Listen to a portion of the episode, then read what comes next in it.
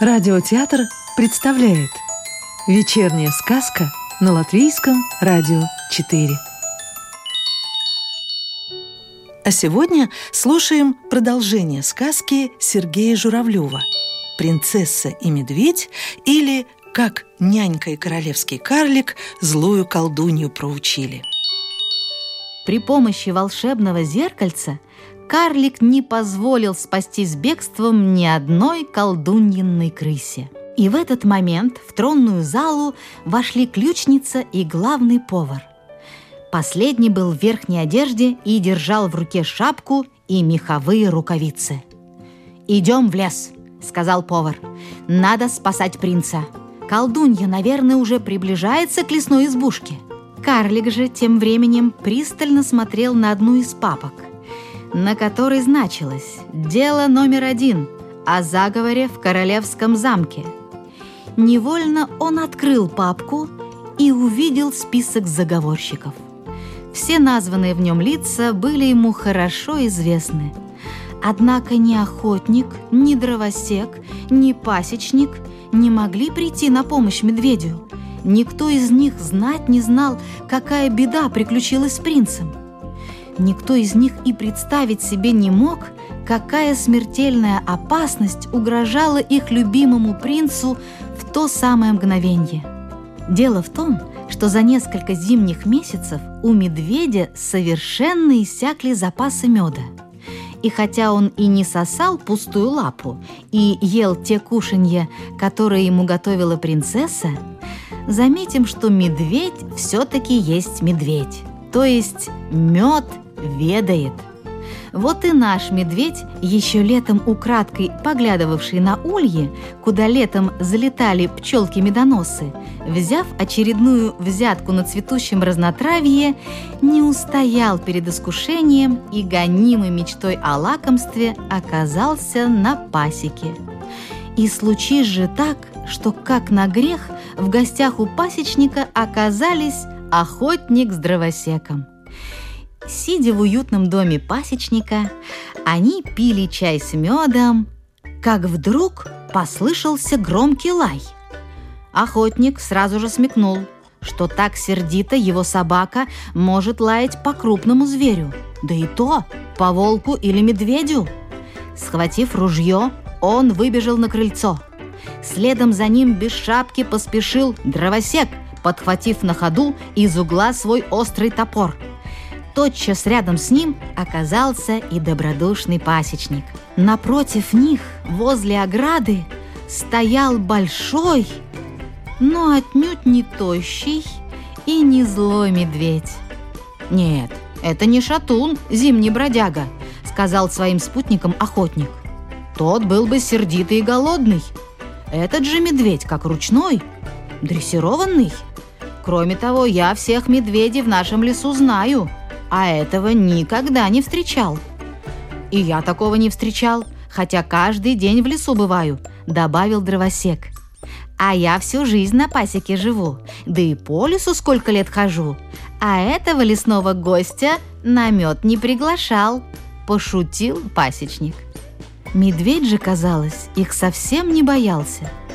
Стоя у ограды, он спокойно разглядывал всех троих. И в глазах его было что-то такое, чего не передать словами. Казалось, что зверь узнал людей и потому приветливо кивает им головой. На это первым обратил внимание охотник. «Посмотрите, да он и впрямь как из цирка! Лапой нам машет!» Чей же это такой?» В ответ дровосек и пасечник лишь молча пожали плечами. Внезапно вдалеке показалась девушка. Спеша к дому пасечника, она то и дело проваливалась в глубокий снег.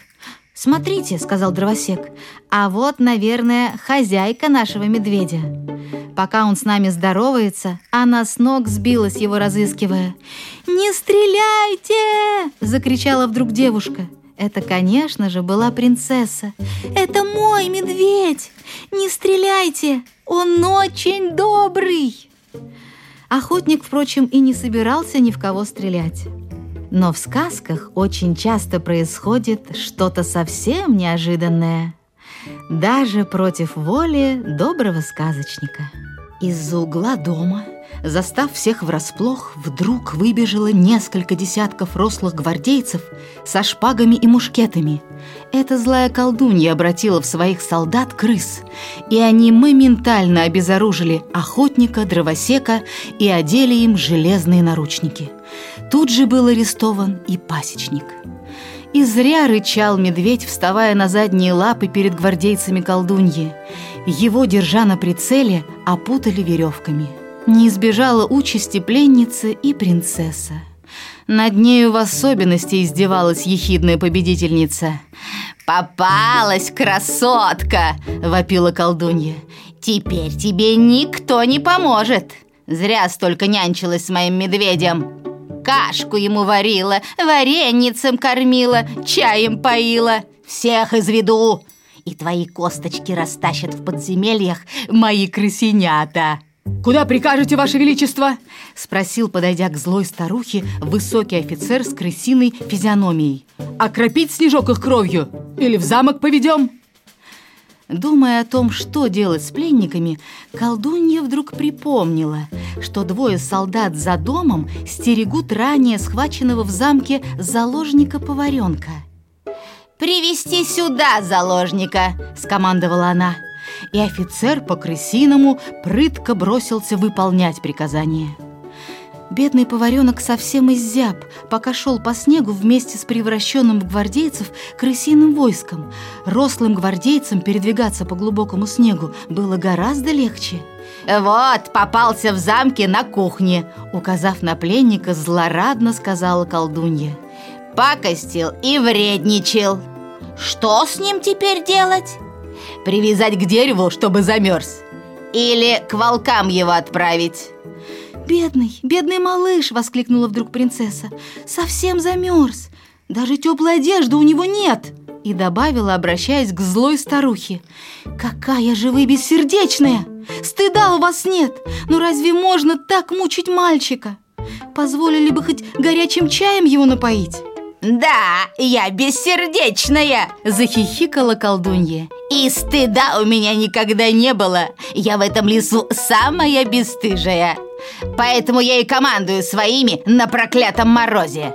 И потому пойдем в дом пить чай. Я, ты, наивная девчонка, и этот дрянной любопытный мальчишка, прятавшийся под печкой. Старуха взошла на крыльцо и погрозила клюкой своим гвардейцам. Сохраняйте бдительность, враг не дремлет. А чаю вам не положено, злее будете, дармоеды. В доме пасечника принцесса, позвякивая цепочкой наручников, налила чая бедному поваренку. Колдунья же, сев за стол и отдуваясь, выпила несколько чашек чаю с медом и съела весь оставшийся хлеб, густо помазав каждый кусок желтым сливочным маслом. Принцессе же, глядя на нее, не хотелось ни есть, ни пить. Кроме того, она жалела поваренка – но физическая и колдовская сила была всецело на стороне чародейки. Наконец, в волю обогревшись, наевшись и напившись чаю, колдунья вышла во двор, где скомандовала «Ну, пошли, дорогие пленнички, и не переговариваться в пути. А если кто-то попытается бежать, заложник будет расстрелян». Так пленники в окружении гвардейцев с крысиными физиономиями, медленно ступая по глубокому снегу, направились в королевский замок. В то же время из ворот замка вышел отряд во главе с главным поваром. И хотя все его бойцы были вооружены, рассчитывать на успешный исход сражения при встрече с колдуньей им не приходилось. Потому-то и особой уверенности у многих не было – они просто плелись в лес друг за другом, ступая след в след за своим предводителем. И вскоре случилось то, чего они, сторонники принца, больше всего боялись. На просторную лесную поляну, прямо навстречу вышедшему из замка нестроенному отряду, в рассыпную выбежали, держа перед собой мушкеты, рослые гвардейцы-колдуньи. Это была всего-навсего разведка – Но гвардейцы действовали столь умело и решительно, что более многочисленный отряд главного повара тут же дрогнул и позорно побросал оружие в снег. Подбирая трофеи, гвардейцы невольно усмехались. Среди оружия были в основном кухонные ножи, шампуры для шашлыка, скалки для раскатывания теста, крышки от кастрюль вместо щитов и даже несколько половников для наливания супа. Таким образом, число пленных в кратчайший срок превысило число гвардейцев, чем колдунья страшно возгордилась. «Эй, медведь!» Со злобной радостью обратилась она к принцу. «Понял теперь, кто хозяин леса и королевского замка?» «Я победила в честном бою, безо всякого волшебства!» «Мои верные гвардейцы непобедимы!» Так, досаждая огорченным пленникам своей хвастливой болтовней, до самого замка рассуждала колдунья. Надо только еще заметить, что при этом она гордо восседала на спине у медведя. И что мог предпринять могучий медведь, если колдунья обещала убить поваренка-заложника? Но когда весь этот пестрый отряд в окружении гвардейцев прибыл под стены замка, вновь произошло непредвиденное. Сказку читала актриса Ольга Никулина. Продолжение сказки слушайте завтра вечером.